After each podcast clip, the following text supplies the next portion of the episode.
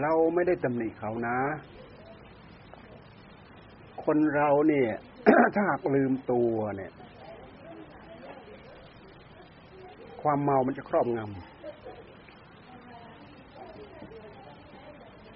ถ้าเราลืมเนื้อลืมตัวปั๊บความเมามันครอบงำคำว่าเมาในที่นี้หมายถึงภาษาธรรมะนะความเมา เมา เมาเพลินในกามคุณ เมาในความไม่มีโรค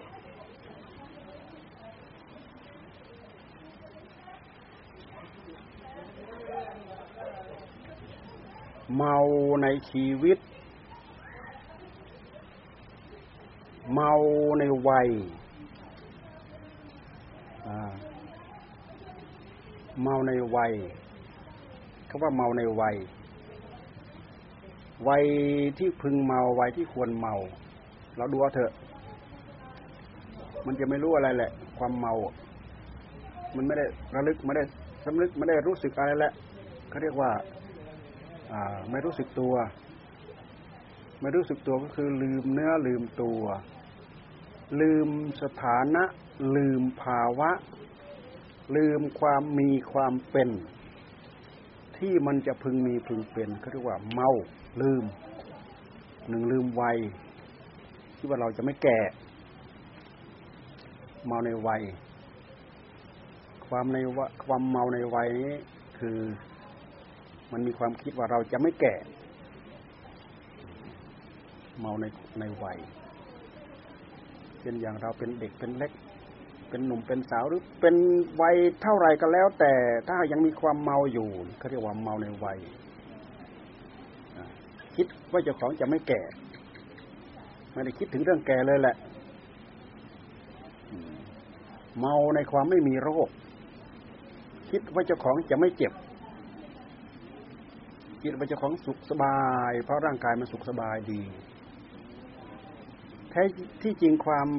เป็นผู้มีโรคติดตัวนั่นแหละทำให้เรารู้จักคุณค่าของชีวิตทำให้เราสั่งเมาเลยแหละไม่เชื่อลองเจ็บแค่ได้ป่วยลองอะไรลองดูทำให้เราระลึกถึง เออ ใกล้ความตายเข้าไป ใกล้ความตายเข้าไปทำให้เรามองเห็นคุณค่าของชีวิต ตรงกันข้ามแล้วนี่มันมองไม่เห็นคุณค่าของชีวิตดอก วันคืนล่วงไปสนุกสนานเพลิดเพลินเมาหมดทุกอย่าง นี่คือความเมา ที่เราเมาในความไม่มีโรค พอเรามีโรคติดตัวปั๊บทำให้เรามองเห็นคุณค่าของชีวิต โอ้เราอาจจะมีชีวิตอยู่เท่านั้นปี เท่านั้นปีเท่านั้นปี นอกจากนั้นแล้วก็ยังมีการกลัวอีกทั้งหาอีก กลัวเป็นกลัวตายกลัวอะไรเข้าไปสารพัดนี่คือความเมา เมาในความไม่มีโรค เกิดความรู้สึกว่ามีโรคภัยไข้เจ็บอย่างนู้นอย่างนี้มาเกี่ยวข้องกับมาผูกพันกับเราปั๊บเกิดความรู้สึกว่าเหมือนมีชนะติดหลังว่างั้นเถอะเห็นความสำคัญของชีวิตแล้วตอนนี้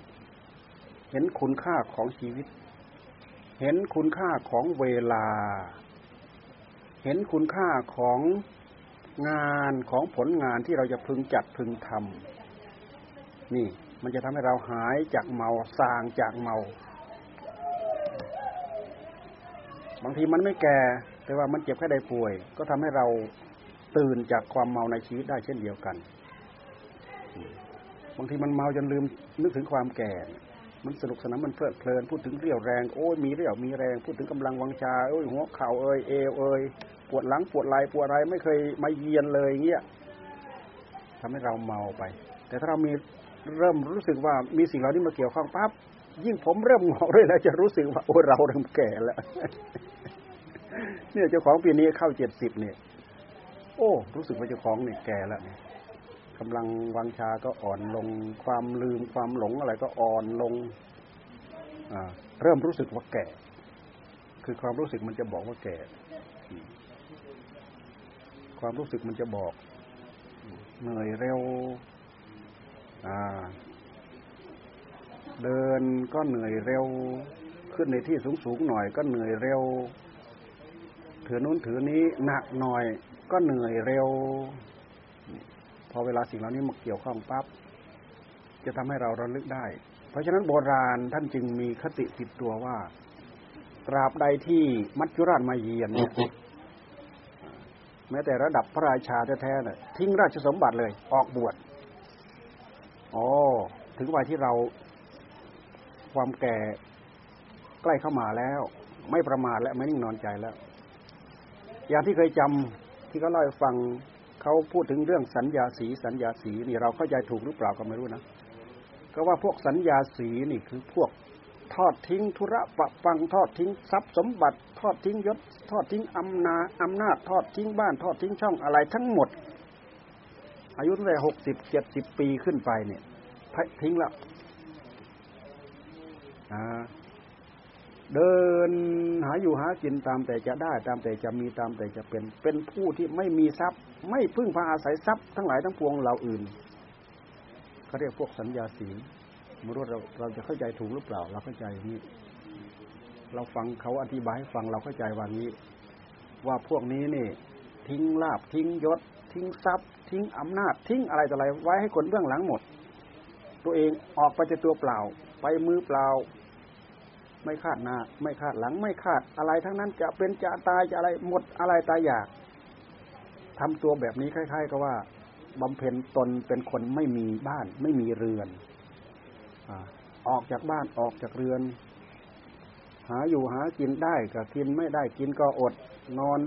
ค่ำไหนนอนนั่นไปแบบ ไม่ได้พึ่งพาทรัพย์สมบัติอะไรเกี่ยวข้องกับเกี่ยวข้องผูกพันกับญาติกับลูกกับหลานกับอะไรทั้งนั้น พวกสัญญาสีนี่มันเป็นการใช้ชีวิตที่กล้าหาญที่สุด แล้วก็เป็นการใช้ชีวิตที่เห็นคุณค่าของชีวิตที่สุด ออกบำเพ็ญด้วยการออกจากกามที่เรียกออกจากกาม แม้แต่เราออกจากวัตถุสิ่งของที่เรามีทรัพย์สมบัติก็หมายถึงว่าเป็นการออกจากกาม ขั้นหนึ่งระดับหนึ่ง เคยมียศ เคยมีลาบ เคยมีของใช้ เคยมีเงินมีทองอะไรต่ออะไรมากมาย ทิ้งให้คนข้างหลังหมด ทิ้งให้ลูกให้เต้า ทิ้งให้คนเกี่ยวข้อง ทิ้งหมด ไม่ให้ความสำคัญของสิ่งเหล่านั้นกับชีวิตจิตใจของตัวเองเลยทิ้งให้คนอื่นทั้งหมด ขั้นนี้ก็ถือว่าเป็นการออกจากกามนะ ออกจากวัตถุกรรมออกจากวัตถุกรรม คำว่ากามก็คือสิ่งที่เป็นรูปเป็นเสียงเป็นกลิ่นเป็นรสเป็นสัมผัส รวมแล้วคือทรัพย์สมบัติที่เราที่เราได้ที่เรามีนั่นแหละเขาเรียกว่าวัตถุกรรมวัตถุกรรมทั้งหลายทั้งปวงนี่ก็ถือว่าเป็นขั้นทิ้งกามถือว่าเป็นขั้นละกามละกามที่เป็นส่วนวัตถุภายนอก ทีนี้ละกามที่เป็นส่วนภายใน ละกามที่เป็นส่วนภายในเนี่ย ต้องเกี่ยวข้องกับการภาวนา การที่เราภาวนาให้ใจได้รับความสงบนั่นน่ะ ใจมันจะเริ่มละกาม ใจมันจะเริ่มปลดเปลื้องออกจากกาม ใจจะเริ่มออกจากกาม ออกยังไงออกจากกาม ออกจากกามหมายความว่า จิตไม่ว้าวุ่นกับเรื่องรูปเรื่องเสียงเรื่องกลิ่นเรื่องรสเรื่องสัมผัส อยู่กับอารมณ์หนึ่งเดียว อยู่กับอารมณ์สงบอย่างเดียว เพราะฉะนั้นเราต้องขยับขึ้นมาถึงภาวนาภาวนา พุทโธ พุทโธ พุทโธ พุทโธ จิตอยู่กับอารมณ์ธรรม ไม่อยู่กับอารมณ์กิเลสแล้วสิ่งทั้งหลายทั้งปวงเหล่านั้นยุยงให้เราโลภให้เราอยากไม่มีสิ้นสุดแหละบางคนเอากอบโกยมากมายเยอะแยะจะให้ลูกให้เต้าให้อะไร บางทีมีทรัพย์สมบัติมากมายไม่แบ่งไม่นู้นไม่นี้ไม่อะไรหอบหิ้วไว้เองหมด ถึงการถึงคราวที่ไปปุ๊บปั๊บ อ้ ยังไม่แบ่งอะไรให้ใครเลย ลูกเต้ายื้อแย่งกันเลยตอนนี้ ทุกอย่างลำบากทำตัวเหมือนสัญญาสีเนี่ย ทิ้งทรัพย์สมบัติเหล่านั้นภายนอก อันนี้เราทิ้งออกแล้วสิ่งที่เป็นรูป แต่ความรู้สึกนึกคิดในภายใน สัญญาเรามันเกิดขึ้น จิตหวนคิดถึงรูป รูปที่มันดีใจมันเสียใจรูปที่มันชอบใจไม่ชอบใจ คิดถึงเสียงคิดถึงกลิ่น คิดถึงรสคิดถึงสัมผัส คิดถึงเรื่องราวสารพัด สิ่งเหล่านี้มากวนใจทำให้ใจเราว้าวุ่นพลอยวุ่นไปกับสิ่งเหล่านี้ เรานั่งดูเราจะเห็น ถ้าเราไม่นั่งดูเราไม่เห็น เรานั่งดูเรานั่งพิจารณา เรามาตั้งอารมณ์อบรมใจปั๊บภาวนาให้ใจได้รับความสงบปั๊บมันจะมีสิ่งเหล่านี้แหละมากวน กวนแน่แน่กวนแท้ๆเลยแหละ ถ้าหากเราไม่มีความกล้าแข็งพอด้วยสติด้วยสัมปชัญญะ สิ่งเหล่านี้แหละมันจะโผล่มากวน รูปนั้นโผล่เข้ามาแล้ว รูปที่เป็นสัญญาอารมณ์ สัญญาอารมณ์ก็คืออารมณ์ที่เป็นธรรมธรรมารมณ์ เกิดขึ้นในภายใน เป็นเสียงเป็นกลิ่นเป็นรสเป็นเรื่องเป็นราวเป็นอะไรอะไรสารพัดมากวนใจที่เรียกว่าวัตถุกรรมสิ่งที่มากวนใจในภายในท่านเรียกว่า กิเลสกรรมกิเลสกรรมยิ่งไปโลภไปหลงติดการใช้จ่ายกับสิ่งเหล่านี้ ใช้สอยกับสิ่งเหล่านั้นด้วยแล้ว ที่เรียกว่า เป็นเป็นเหตุให้เกิดกิเลสที่เรียกว่ากิเลสกรรมกิเลสกรรมกิเลสติดในวัตถุเหล่านั้นแม้แต่วัตถุที่เป็นรูปเป็นแท่งเนี่ยเราละ เราเดินออกหมดแล้ว เปรียบเทียบเช่นอย่างพวกสัญญาสีเนี่ยแต่อารมณ์ในภายใน อารมณ์ในภายในมันหวนระลึกนึกถึงอย่างนั้นอย่างนั้นทิ้งอย่างไม่ได้ จะทิ้งได้ต่อเมื่อจิตเราสงบ สงบอยู่กับบทธรรมอยู่กับอารมณ์ธรรม โดยปกติทุกคนอยากให้จิตสงบ แต่ความอยากให้จิตสงบนั้นน่ะ ถ้าหากเราไม่ทำให้มีเหตุผล ให้มีเหตุมีผลพอ สมควรที่จะสงบ เขาจะสงบไม่ได้ เพราะฉะนั้นเราจะต้องหางานให้เขาทำหางานงานนี่แหละงานพุทโธนี่แหละ แต่ละพุทโธ แต่ละพุทโธ แต่ละพุทโธเนี่ย มันเป็นการปลุกผู้รู้ของเราให้ตื่น ตราบใดผู้รู้ของเรายังไม่ตื่น สติสัมปชัญญะของเรายังไม่กล้าแข็งพอเนี่ย ปัญหามันสวมรอยมา ดึงไปให้นึกถึงเรื่องเก่านั่นแหละ นึกถึงอดีตนึกถึงอนาคตนึกถึง ปัจจุบันนึกถึงอะไรต่ออะไรสารพัดมันดึงจิตของเราไปนึกไปคิด คิดหัวระลึกถึงวัตถุกรรมทั้งหลายทั้งปวงเหล่านั้นมันมีอนุภาพนะสิ่งเหล่านี้มีอนุภาพมาก ถ้าเราไม่เคยต่อสู้กันกับกิเลสเราจะไม่รู้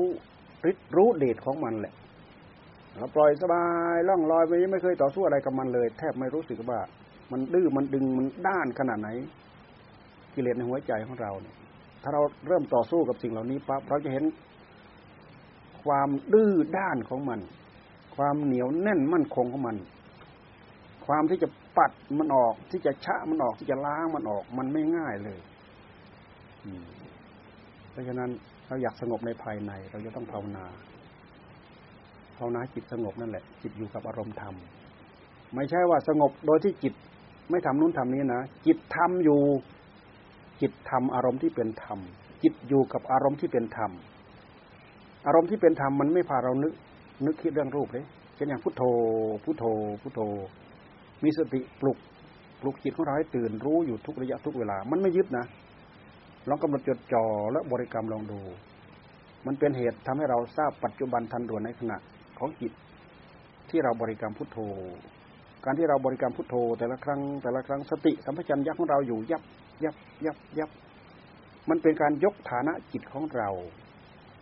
ทำให้ความแน่นหนามั่นคงของสติของเราของสมาธิของเรา ปัญญาก็ไปด้วยกันนั่นแหละไปด้วยกันนั่นแหละ เราทำให้เขาสงบอย่างเดียวเป็นเรื่องของของสมถะเป็นเรื่องของสมาธิ สมาธินั่นมีโดยเฉพาะคุณคุณสมบัติของสมาธินี่กันโอ้ยเหลือล้นพ้นที่เราจะ พารณาคุณสมบัติของสมาธิ โดยเหตุที่จิตเรามีสมาธิอย่างเดียวนั่นแหละ เราเอาจิตของเรามาใช้กับงานกับการกับประโยชน์อะไรแต่อะไรเราจะเห็นคุณค่าเลยแหละ เห็นคุณค่าของความสงบของจิตของเราลองจิตไม่มีสมาธิปั๊บเนี่ยดึงมาหน้าไปหลัง ดึงมาหลังไปหน้าสับหน้าสับหลัง หวนไปอดีตบ้างหวนไปอนาคตบ้างนี่คือจิตมันไม่อยู่จิตมันไม่สงบ เพราะฉะนั้นการที่เราดำรงสติยึดมั่น ด้วยข้อปฏิบัติที่เรียกว่ายึดมั่นในองค์มรรคองค์มรรคก็คือบทบริกรรมนั่นแหละหลวงตาท่านก็ว่าอย่าทิ้งคำบริกรรมอย่าทิ้งคำบริกรรม เราจำคำคำเดียว ไม่ทิ้งคำบริกรรม อยู่ที่ไหนเราลึกได้พุทโธพุทโธพุทโธพุทโธ เราจะเราจะเห็นความสำคัญในการที่เราไม่ลืมเนื้อไม่ลืมตัว การที่เราทำสิ่งเหล่านี้อยู่เป็นประจำอยู่เนืองๆทำให้เราระมัดระวังตัว ทำให้เราไม่ปล่อยเนื้อปล่อยตัว โอกาสที่เราจะเมานี่มีละเมาในวัยมันก็ไม่มีเมาในความไม่มีโรคมันก็ไม่มี เมาในชีวิตมันก็ไม่มี เพราะยังไงชีวิตของเราก็จะต้องตายคำว่าเมาในชีวิตนี่คือไม่คิดไม่เคยคิดถึงเรื่องความตายเลย ที่เรียกเรียกว่าเมาในชีวิต ถ้าหากไม่เมาในชีวิตนั่นเป็นคนเห็นคุณค่าของชีวิตอ้าวไม่ทิ้งศีลไม่ทิ้งธรรม รู้จักคุณค่าของทาน รู้จักคุณค่าของศีลรู้จักคุณค่าของสมาธิ รู้จักคุณค่าของปัญญา รู้จักคุณค่าคือบุญคุณของพระพุทธเจ้าของพระธรรมของพระสงฆ์รู้จักบุญคุณของพระพุทธศาสนา รู้จักบุญคุณของคำบอกคำสอน รู้จักบุญคุณของผู้มีพระคุณทั้งหลายทั้งปวง มันจะเริ่มเห็นบุญเห็นคุณทั้งหมดด้วยเหตุที่เราไม่ลืมเนื้อลืมตัว เราอยู่ในข้อปฏิบัติเนี่ย มันมันตะล่อมล้อมสรุปลงมาอยู่ในนี้ทั้งหมด นี่ทำลายความเมาได้สร้างจากความเมา งานที่เราทำนะ่ะ มันเป็นการทำเพื่อให้สร้างจากความเมาเพราะธรรมะของพระพุทธเจ้าเนี่ยยังความเมาให้สางท่านว่า มัตนิมัดนิมัดโน ยังความเมาให้สาง มัดนิมัดโน สมาธิธรรมแม้แต่เมาในทรัพย์เหมือนกัน เมาในทรัพย์หลงในทรัพย์เนี่ย มองไม่เห็นอานิสงส์ของการให้ทาน มองไม่เห็นดอกอให้ไปแล้วก็มองเห็นทุนทรัพย์ที่ให้ไปนั่นแหละเคยเล่าให้ฟังวิญญาณวิญญาณหนึ่ง วิญญาณของสัมภเวสีวิญญาณหนึ่ง ที่เคยเล่าให้ฟังนะ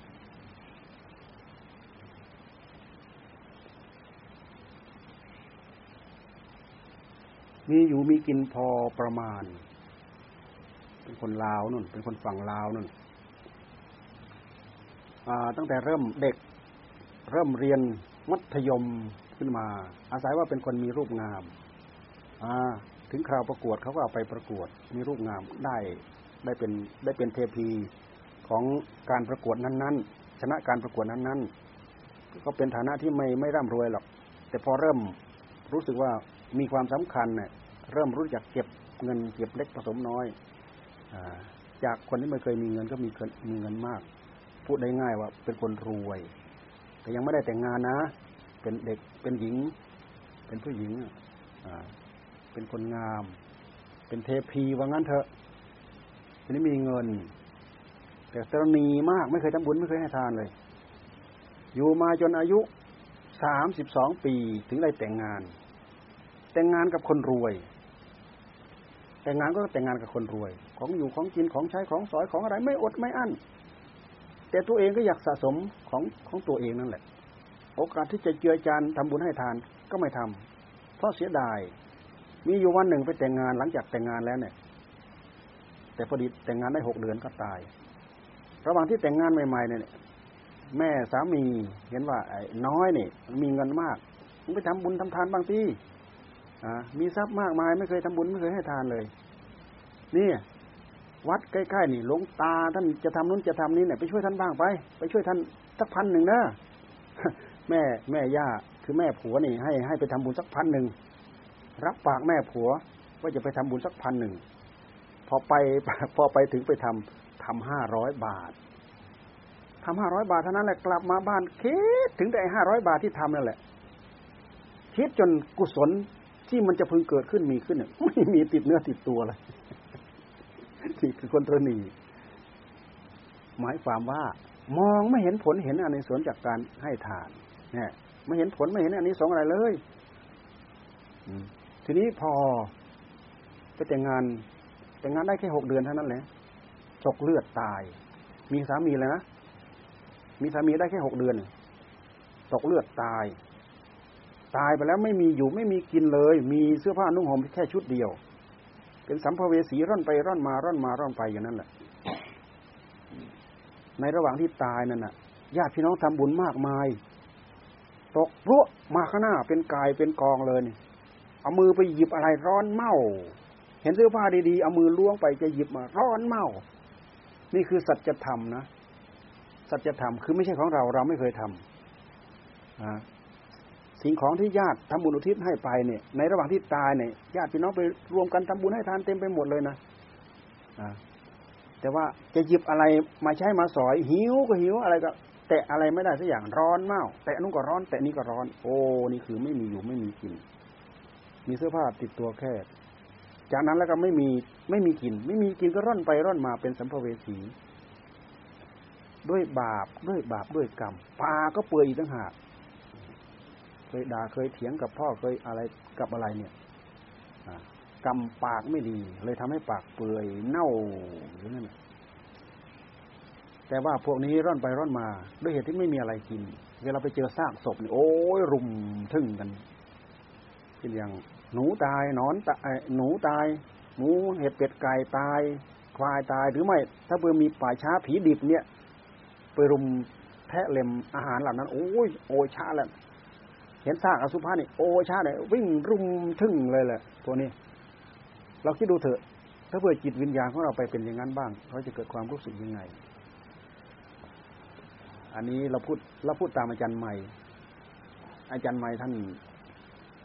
ท่านท่านมัดเอาผีเองน้อยเนี่ยมาเลี้ยง แล้วก็สอนให้มันรู้จักทำบุญรู้จักให้ทานทำบุญได้ยังไงให้ทานได้ยังไง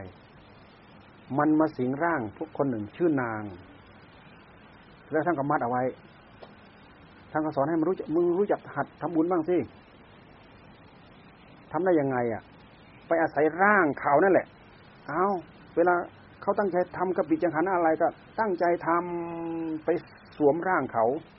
แล้วก็ตั้งใจทำมีมีอานิสงส์มีบุญ บุญเกิดขึ้นได้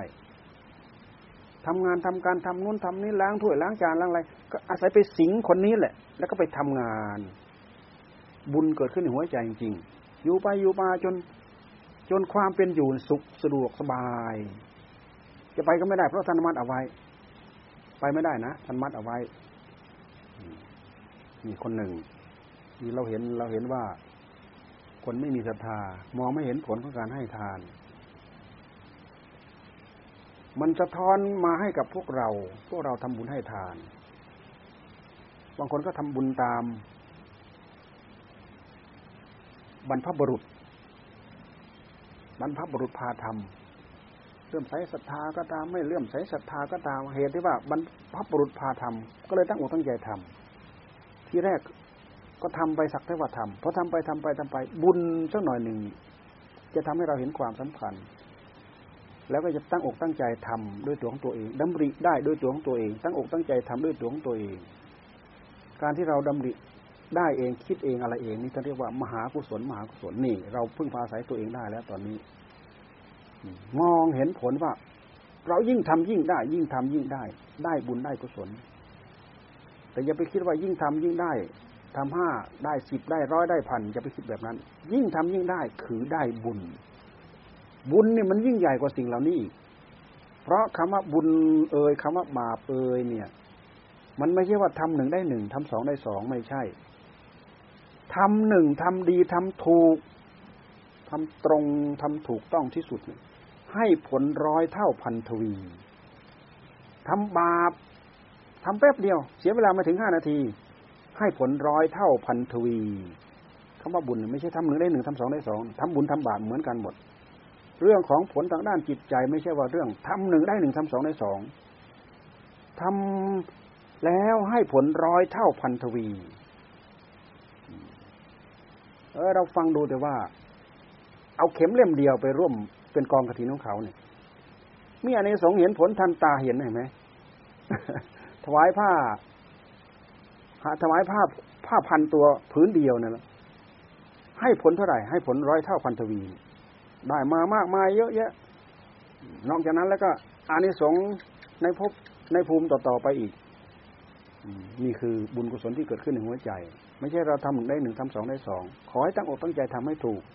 ผลจะยิ่งใหญ่ไพศาลยิ่งเราทำด้วย เราหวังพึ่งบุญที่เราทำด้วยทำด้วยประณีตด้วยบรรจงแม้แต่ของหยาบหยาบด้วยจิตที่เราละเอียดประณีตนี่ของเรานั้นกลายเป็นของละเอียด กลายเป็นของประณีตกลายเป็นของบรรจง เห็นคุณค่า เห็นผลเห็นอานิสงส์จากการที่เราตั้งอกตั้งใจทำบุญ นี่ อันนี้คือคือทำบุญนะทำบาป ยกตัวอย่างที่อย่างทำบาปเนี่ย อดีตพระโมคคัลลานะเนี่ยท่านฆ่าแม่ของท่านอะ มันจะถึงห้านาทีอะไร ทุบตีแม่ให้ตายนั่นนะ ให้ผลยังไงอะห้าร้อยชาติ เกิดมาชาติไหนก็โดนฆ่า เกิดมาชาติไหนก็โดนฆ่า นี่คือผลของบุญผลของบาปเนี่ย ไม่ใช่ทำหนึ่งได้หนึ่งได้สองทำหนึ่งสองได้สองไม่ใช่ ให้ผลร้อยเท่าพันทวี เพราะฉะนั้นท่านจึงพึงระวังพึงระวังการทำบาป พึงระวังพึงตั้งใจบำเพ็ญบุญ เพราะให้ผลร้อยเท่าพันทวี เราพูดอย่างนี้เราเห็นความสำคัญของการทำบุญ เห็นความสำคัญของการทำบาปที่จะได้ละได้งดได้เว้น เว้นได้แม้กระทั่งว่า เพียงแค่นึกถึง โอ้ ไม่ดี ปัดออกทันที โอ้ ไม่ดี ปัดออกทันที นี่ละเอียดแล้วจิตที่ละเอียดมองเห็นระลึกได้มองได้เห็นได้ ปัดออกได้ จิตมันละเอียดแล้วมันมองเห็นเพื่อนเชื่อว่าบุญบุญโผล่ขึ้นมา อะไรโผล่ขึ้นมาปั๊บจับปั๊บอะไรโผล่ขึ้นมาปั๊บจับปั๊บประคองต่อเนื่อง ประคองต่อเนื่อง ยิ้มแย้มแจ่มใส ชุ่มช่ำในหัวใจ นี่คือผลบุญที่เกิดขึ้นในหัวใจ เห็นผลเห็นอานิสงส์ที่เราตั้งอกตั้งใจทำเรื่องของผลบุญไม่ได้ขั้นวัตถุทาน นี่เราพูดถึงขั้นวัตถุทาน แต่ขั้นวัตถุทานใด ๆ ก็ตาม ก็ยังสู้อานิสงส์การตั้งใจรักษาศีลไม่ได้ การตั้งใจให้วัตถุทานเป็นทาน ได้ผลมากที่สุดท่านพูดถึงวิหารทาน วิหารทาน วิหารทานก็คือทำวัดทำวาทำกุฏิกุตังเสนาสนะสาลงศาลาที่อยู่ที่พักที่อาศัย นี่ก็เหมือนอย่างเนี้ยที่เขาทำอยู่นี่เนี่ยนี่ผู้ทำได้อันนี้สงเท่าไหร่เรามา ใช้สอยประโยชน์อย่างนี้ ผู้ที่ท่านทำเนี่ยได้ประโยชน์ได้อันนี้สงเท่าไหร่ รู้ก็ตามไม่รู้ก็ตาม มันหากมันมีมันเป็นมันเกาะเอง มันเป็นดอกเป็นผลที่เจริญขึ้นที่เกิดขึ้นที่เกิดขึ้นที่มีขึ้น เพราะวิหารทานนั้นเป็นที่อยู่เป็นที่อาศัย คนไม่เคยมีที่อยู่ได้ไปอยู่ได้ไปอาศัย ไม่มีศีลได้ไปอยู่บำเพ็ญตั้งใจรักษาศีลไปอยู่บำเพ็ญตั้งใจภาวนาให้ใจได้รับความสงบ พิจารณาให้เกิดความรอบรู้ทางด้านปัญญา มันเราไม่ต้องไปพูดถึงการสร้างวัดสร้างวาสร้างเสนาสนะมากมายเหมือนอย่างที่พวกเราทำทำกัน เราพูดอย่างนี้เราก็ได้กำลังใจ เราเห็นผลเห็นอานิสงส์จากการที่เราตั้งอกตั้งใจทำทำแล้วตั้งอกตั้งใจทำไม่เกิดอคติในการตั้งอกตั้งใจทำพยายามปัดเป่าสิ่งที่เป็นเหตุ จะมาปัดเป่าให้เราลุดออกจากสิ่งทั้งหลายทั้งปวงเหล่านี้ รักษากุศลทั้งหลายทั้งปวงเหล่านี้เอาไว้ ให้ติดแนบอยู่กับใจของเราพุทธเจ้าท่านสอนนะให้ระลึกถึงบุญที่เราเคยทำระลึกถึงคุณงามความดีที่เราเคยทำอยู่เรื่อยๆอยู่เนืองๆเราระลึกปั๊บบุญบุญเพิ่มขึ้น เราระลึกปั๊บบุญเพิ่มขึ้นปลื้มปีติยินดีเกิดขึ้น ย้อนไปดูเองเราจะเราจะรู้จักได้เลย สิ่งเหล่านี้เกิดขึ้นมีขึ้นในหัวใจของเรา นี่คือผลของบุญ มองเห็นเองแล้ว ตั้งอกตั้งใจทำเองแล้ว ไม่ต้องมีใครบอกใครสอนแล้วมีผู้หลักผู้ใหญ่สอน มีพ่อมีแม่สอน มีครูบาอาจารย์สอนได้แล้ว เราเข้ามาถึงขั้นนี้แล้ว ท่านปล่อยได้แล้ว เราไปโดยลำพังเราได้แล้วการให้ทานการมารักษาศีลมีอนิสงส์มากกว่านั้นอีก การตั้งใจรักษาศีลนี่มันถึงขั้นสู้กับกิเลสสู้กับกิเลสยังไง บางคนชอบฆ่าสัตว์ชอบลักทรัพย์ ชอบประพฤติผิดในกามอยู่เรื่อยๆเนืองๆเนี่ยตั้งใจรักษาศีลปั๊บเนี่ยต้องอดต้องงดต้องเว้น มันงดเว้นมันไม่สะดวก เพราะจริตนิสัยมันเคยชอบ ต้องต่อสู้กับการงดเว้นการฆ่าสัตว์ ต้องต่อสู้งดเว้นกับการลักทรัพย์บางคนมีนิสัยชอบมือสั้นมือยาว หยิบช่วยฉกบิดเบี้ยวอะไรต่ออะไรสารพัดบางคนชอบก้าวล่วงผิดศีล ที่เรียกว่าล่วงละเมิดสามีภรรยาของเขาของใคร เนี่ยพอเราตั้งใจรักษาศีลปั๊บเราต้องระวังระวังระวังระวังระวัง เนี่ย เราต้องต่อสู้แต่ละข้อแต่ละข้อเราต้องต่อสู้กับกิเลสนะเราดูให้ดีเถอะเพราะฉะนั้นเรามีศีลห้าไม่ฆ่าสัตว์ไม่ลักทรัพย์ไม่ทุพผิกรรมไม่พูดเท็จ พูดอย่าพูดส่อเสียดพูดเพ้อเจ้อยิ่งไม่ดื่มสุราเมรัยด้วยแล้วเนี่ย มันจะเป็นการปิดช่องปิดทางได้เป็นอย่างดี การตั้งใจรักษาศีลทำให้กายกรรมของเราบริสุทธิ์ทำให้วาจาวจีกรรมของเราบริสุทธิ์ บริสุทธิ์ตามองค์ของศีลนั้นๆ นี่คือองค์ของศีลเพราะฉะนั้นการรักษาศีลจึงมีอนิสงส์มากกว่าการให้ทาน มีอนิสงส์เหมือนกัน แต่มันมีมากกว่า กว่ามีมากกว่าการตั้งใจให้ทาน การตั้งใจรักษาศีลเกิดศีลห้าก็ตามศีลแปดยิ่งศีลแปดยิ่งละเอียดเข้าไปอีกศีลแปดละเอียดยังไง เราไปดูข้อสามของศีลแปดอ่า ไม่เกี่ยวข้องเลย แม้สามีภรรยาก็ไม่เกี่ยวข้องกันสิ่งเหล่านี้พระพุทธเจ้าไม่ให้ความสำคัญ ท่านไม่เคยให้ความสำคัญ อย่างนั้นท่านจะพรากนันทะออกไปต่อหน้าต่อตาเลยนันทะแต่งงานใหม่ๆยังไม่ได้สัมผัสแต่ต้องกันเลยเนี่ยดึงไปบวชเฉยเลย ไม่ให้ความสำคัญตีเหล็กหน้าเตาเลยแหละ ตีสดสดร้อนๆเลยแหละไม่งั้นตีไม่ได้พระเจ้าท่านไม่ให้ความสำคัญกับสิ่งเหล่านี้ แต่ด้วยเหตุที่มนุษย์เกิดมาเกี่ยวข้องกับสิ่งเหล่านี้ แค่ตั้งใจรักษาศีลห้าได้ แม้แต่เราใช้ ใช้ไฟก็ตาม แต่มันเป็นไฟในเตา เออ แค่นี้เขาอยู่เขาดูแลเขารักษาได้ มันก็ไม่เป็นเหตุปิดกั้นที่เรียกว่าไม่เป็นสักคาวรมักคาวรสักคาวรคือมันไม่ห้ามสวรรค์สักขะสักขะแปลว่าสวรรค์มักคาวรมันไม่ห้ามหนทางไปพระนิพพาน อย่างวิสาขาเศรษฐีเนี่ยท่านก็อยู่ครองเรือนนั่นแหละ ท่านไปฟังเทศพุทธเจ้าทุกวันทุกวันจนได้เป็นพระอนาคามีเมียท่านได้อยู่บ้านนั่นแหละ ไปฟังเทศทุกวันทุกวันทุกวัน วันที่สำเร็จกลับมาเนี่ย บอกเลิกกับเมียนางธรรมทินนาเนี่ยอันนั้นเธอเอาไปเธออยากได้แล้วเอาไปหมดเลย เราเคยเกี่ยวข้องกันต่อไปนี้เราไม่ต้องเกี่ยวข้องกันภรรยาทราบว่าสามีมีคุณธรรมละเอียดถึงขั้นนั้นแล้ว นางไม่ยอมรับอะไรสักอย่างนางขอบวชก่อน บวชไม่กี่วันได้เป็นพระอรหันต์ก่อนนานเห็นไหมจะมีโอกาสอะไรแต่เขา เราก็มีโอกาส นี่นี่คือศีลแค่ศีลห้าเราไม่ก้าวล่วง เราไม่ละเมิด ไม่กั้นมรรคกั้นผลกั้นนิพพาน ไม่ห้ามสวรรค์ไม่ห้ามนิพพาน เพราะมันเป็นไฟในเตา แต่ถ้าเราออกนอกเตาหมายความว่านอกใจ สามีนอกใจภรรยาภรรยานอกใจสามี เหมือนเอาไฟออกนอกเตา ไม่ชิบหายวายปวงหมด ไม่บ้านไม่ช่องไม่เรือนไม่หัวใจ เราจะเห็นดูเราจะดูเห็นคนที่เอาใจออก เกี่ยวกับเรื่องเหล่านี้เนี่ยมันจะร้อนเป็นฟืนเป็นไฟไปหมดแหละโอ้บางคนถลำไปจนแก้ไม่ได้เลย แก้ยากมาก แก้ไม่ได้ ลืมต้นต่อที่เราเคยผูกพันเราเคยเกี่ยวข้องเกี่ยวข้องกันมา นี่คือไฟเอาไฟออกนอกเตานี่พูดเป็นข้ออุปมา การเป็นคราวาสนั้น การถือศีลห้ามีศีลห้าครบสมบูรณ์บริบูรณ์ถึงถึงคราวใช้ไฟเราก็ใช้ไป ใช้หุงใช้ต้ม ใช้ปิ้ง ใช้ย่างใช้นึ่งใช้อะไร เกิดประโยชน์ไฟในเตา แต่ยาวออกนอกเตา ออกนอกเตามีโทษมากไฟไหม้ไหม้จนหมด แต่ไหม้คนนี้มันคือมันไหม้หัวใจมีลำบากมาก ต้องระวัง ถ้าเราไม่ระวังเราคนหนึ่งจะโดน ถ้าเราไม่ระวัง เราคนหนึ่งจะโดน เวลาโดนแล้วเราจะรู้สึก บางคนถึงขั้นที่ว่า แก้ไม่ได้ใช่แล้ว ปล่อยเลยตามเลยนี่มีเป็นเรื่องเหล่านี้เป็นเรื่องที่เราควรคำนึงคิดเอาไว้เรียกสินห้าสินแปดพูดถึงสินสองร้อยยี่สิบเจ็ด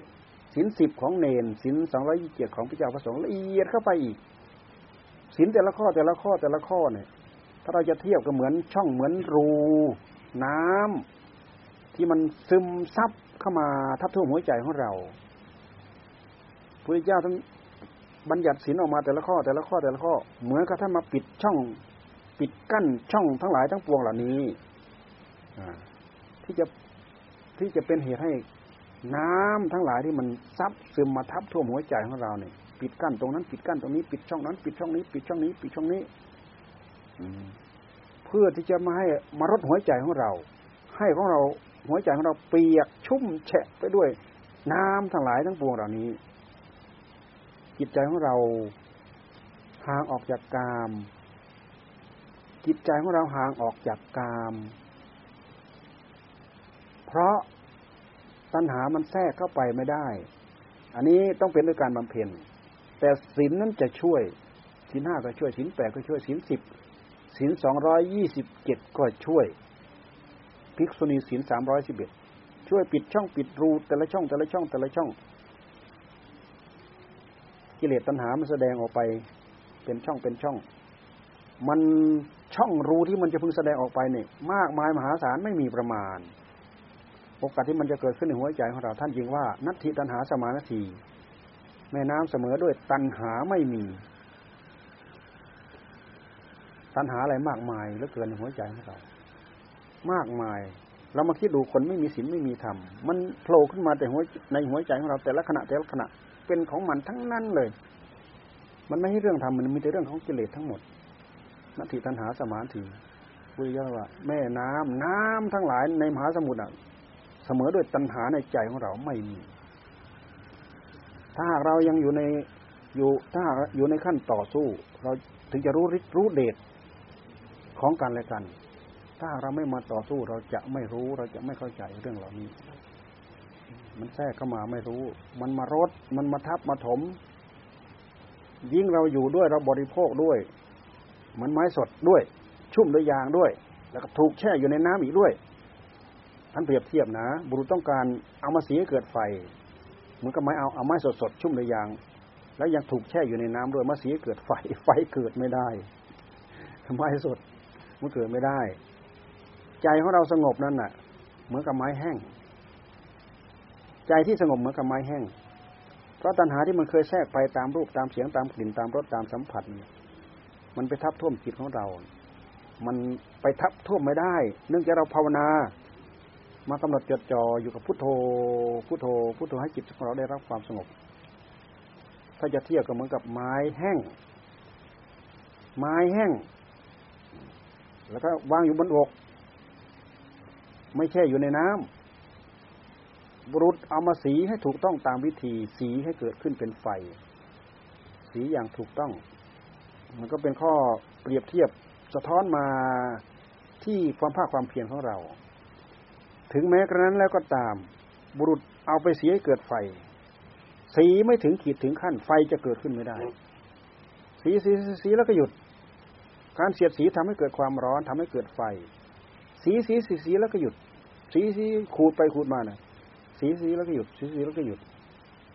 สีสม่ำเสมอ สีหนักหน้าเข้าไปเรื่อย จนความร้อนมันสั่งสมพอ มันถึงจะเกิดเป็นเปลวไฟขึ้นมาได้ไฟใช้ อันนี้เป็นข้ออุปมาทำให้เราเข้าใจว่าทำไมเราทำภาวนายากเหลือเกิน ทำไมเมื่อไรเนาะอาจทำจะพึงเกิดขึ้นในหัวใจของเรา อุปมาอันนี้เป็นอุปมาที่ทำที่สะท้อนมาที่หัวใจของเราทำให้เราทราบ เกณฑ์ความการทำงานของเราว่าเราอยู่ในขีดไหนขั้นไหนระดับไหน เราจะได้รีบเร่งทำให้เป็นไปตามนั้น นี่คือการที่จะ ทำบำเพ็ญให้คุณธรรมเกิดขึ้นในหัวใจของเรา มันไม่ง่าย มันยาก มันลำบากอย่างนี้ ยิ่งทำยากอยู่แล้ว มันก็เกิดยากอยู่แล้ว เรายิ่งไม่ทำเลย ไม่ทำเลยมันไม่ใช่มันจะอยู่เท่าเดิมนะอ่า มันไม่ต่างอะไรกับกิเลสตัณหาในหัวใจของเรา มันไม่ต่างอะไรกับสนิมมันกินเหล็กกันมันจะกินขึ้นเรื่อยขึ้นเรื่อยขึ้นเรื่อยขึ้นเรื่อยมันสึกกร่อนกินปิดบังในหัวใจของเรา เป็นคนมีหัวใจที่เป็นมิจฉาทิฏฐิมืดตึ๊บหมดทั้งดวงเลย บาปบุญคุณโทษนรกสวรรค์ไม่คำหนึ่งทั้งนั้น เอาความอยากเป็นใหญ่ เอาตัณหาเป็นใหญ่เอากิเลสอาสวะเป็นใหญ่ มันถึงขั้นนั้นมันถึงระดับนั้น ถึงแม้ว่าหัวใจของมนุษย์ มันจะมีศีลมีธรรมโดยธรรมชาติหัวใจของมนุษย์จะมีธรรมจิตมาด้วย แล้วก็มีสิ่งที่เป็นคุณสมบัติของจิตติดเนื่องมาด้วย มีสติมีสัมปชัญญะ มีปัญญามีความภาคความเพียรมีความอดความทน สิ่งเหล่านี้เป็นคุณสมบัติที่เราควรเอามาใช้ให้เกิดประโยชน์ให้สืบเนื่อง ให้ตั้งเนื้อตั้งตัวได้หลักได้เกณฑ์ให้หัวใจของเรา แต่ถ้าเราไม่พยายามปลุกสิ่งเหล่านี้มาใช้สอยให้เกิดประโยชน์ จิตของเราก็จะถูกกัดกร่อนไม่ต่างอะไรกับสนิมมันกัดกร่อนเหล็กนะกัดกร่อนจนขาดเด็กทั้งก้อนเนี่ยกัดจนขาด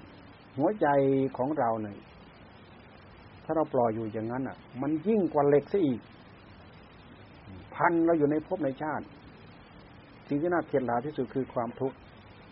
ภพชาติเรายืดยาวไปเท่าไหร่ ความทุกข์ก็ยืดยาวไปเท่านั้นวัฏสงสารยืดยาวไปเท่าไหร่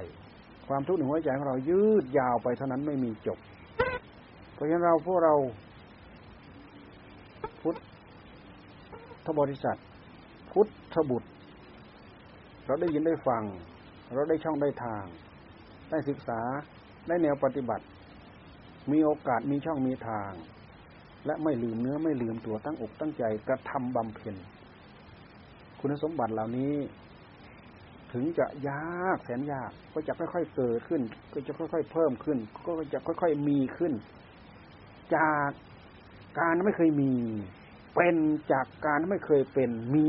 จากที่ทั้งที่ไม่เคยมี ได้ทั้งทั้งที่ไม่เคยได้ ถึงขีดถึงขั้นต้องได้ต้องมีต้องเป็น เป็นจนได้ ไม่มีผลใด ๆ จะปฏิเสธเหตุ ถ้าเราทำเหตุเพียงพอ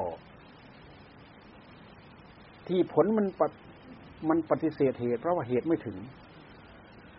แต่ความต้องการของตัณหาในหัวใจของเราเนี่ย มันดีดมันดิ้นทำให้เราอยากเกินขอบเกินเขตเกินประมาณ ไม่ยอมดูเหตุ เหตุกับผลนี่มันจะให้ผลพอดีพอดี เหตุมากเท่าไหร่ เหตุยังไงผลก็อย่างนั้น เหตุยาผลก็อยาเหตุละเอียด เหตุประณีตผลก็ละเอียด ผลก็ประณีตเหตุไม่เคยเดินทิ้งไปจากผล ผลไม่เคยเดินทิ้งไปจากเหตุนี่สำคัญที่สุด เราเข้าใจอย่างนี้เรา สร้างเนื้อสร้างตัว เราเห็นเห็นว่าทุกสิ่งทุกอย่างเกิดขึ้นจากเหตุ ไม่มีสิ่งใดแม้หนึ่งเดียวในโลกนี้ ที่ประสิทธิจากเหตุ เม็ดหินเม็ดทรายเม็ดเดียวที่มีสิ่งใดที่ประสิทธิจากเหตุทั้งนั้น เราพยายามดูจิตของเราอย่างจิตของเราให้ถึงเหตุถึงปัจจัยเราจะจะเริ่มรู้เราจะเริ่มเข้าใจ เราจะเริ่มฉลาด เราจะเริ่ม มีอะไรเกิดความรู้ว่า โอ้ มีความอัศจรรย์เกิดขึ้นในหัวใจของเรา มันจะค่อยๆขยับไปจากสิ่งเหล่านี้ทั้งนั้นแหละในเมื่อเราตั้งอกตั้งใจทำเหตุอย่างถูกต้อง ผลอย่างถูกต้องจะต้องตามมา ยกเว้นแต่ทำผิดทำผิดเหตุหมายความว่าทำเหตุไม่ตรงกับผลที่เราต้องการ โดยปกติหัวใจของปุถุชนนั้น จะมีความ จะมีความเห็นไข้กันไข้เหตุผิดไปจากผลผลผิดไปจากเหตุ เพราะอะไรเพราะเรามือเราบอดเราตีเราตัน อวิชชาตันหาวปาทานมันเป็นฝ้าบังสติบังปัญญาของเรา โอกาสที่ยนมาเห็นสัตว์จะทำในหัวใจของเรามันทำมาเห็นไม่ได้เดินมาเห็นไม่ได้ มันก็สุ่มก็เดาทำให้เราคาดเดาไปเหมือนอย่างเคยยกตัวอย่างนั่นแหละ ต้องการยุสีขาวคือความสุขความเจริญ แต่เวลาเราไปจุ่มเราไปจุ่มสีดำเวลาเราไปป้าย มันจะได้สีขาวอะไร มันก็จะต้องเป็นสีดำนี่คือเหตุกับผลให้ผลตรงกัน จุ่มสีขาวไปป้ายมันก็ต้องเป็นสีขาว จุ่มสีดำแต่ว่าเราต้องการสีขาว แต่เวลาไปป้าย มันก็ต้องเป็นสีดำทำไมเราทำดีไม่ได้ดีแน่นี่เราว่าว่าผิดอีก นอกจากทำผิดแล้วเนี่ยยังว่าผิดอีกเรามาพิจารณาดูเถอะมันซ้อนซ้อนซ้อนซ้อนนะกิเลสตัณหาอาสวะในหัวใจของเราหนึ่งคิดให้มาก ๆ ให้ละเอียดแล้วโอ้ยน่าเครียดน่าแค้นน่าชิงน่าชัง ท้าทายเราทุกระยะทุกเวลาเหมือนกันสิ่งเหล่านี้นะนี่เราพูดถึงการตั้งใจภาวนาให้จิตแค่จิตได้รับความสงบ จากนั้นแล้วความสงบเป็นพื้นเป็นบาทเป็นฐาน เป็นการเป็นคราวเขาจะมีปัญญาหยับยาเกิดขึ้นโดยธรรมชาติของมันเองด้วยเหตุที่จิตของเราได้รับความสงบ จิตมีความสำคัญให้ความสำคัญกับตัวเอง จิตมีความสงบเนี่ยเห็นอะไรมองมองอะไรเป็นเหตุเป็นผล ตรงตามเหตุ ตรงตามผล ต้องการอยู่สีขาว จุ่มก็จุ่มถูกสีขาว ไม่เหมือนเราหูหนวกตาบอดต้องการยุสีขาวแต่ไปจุ่มเอาสีดำ อยากได้อยู่อันนี้สงคุณงามความดีทั้งหลายทั้งปวง แต่ไปทำเหตุเพื่อความทุกข์ความยากความลำบาก ความชั่วยชาลามก เพราะเราทายเหตุผิด เหมือนอย่างมิจฉาทิฏฐิทั้งหลายทั้งปวง เหมือนอย่างที่เรากระทำบำเพ็ญผิดนั่นแหละ ไปทางนี้ไปทางนี้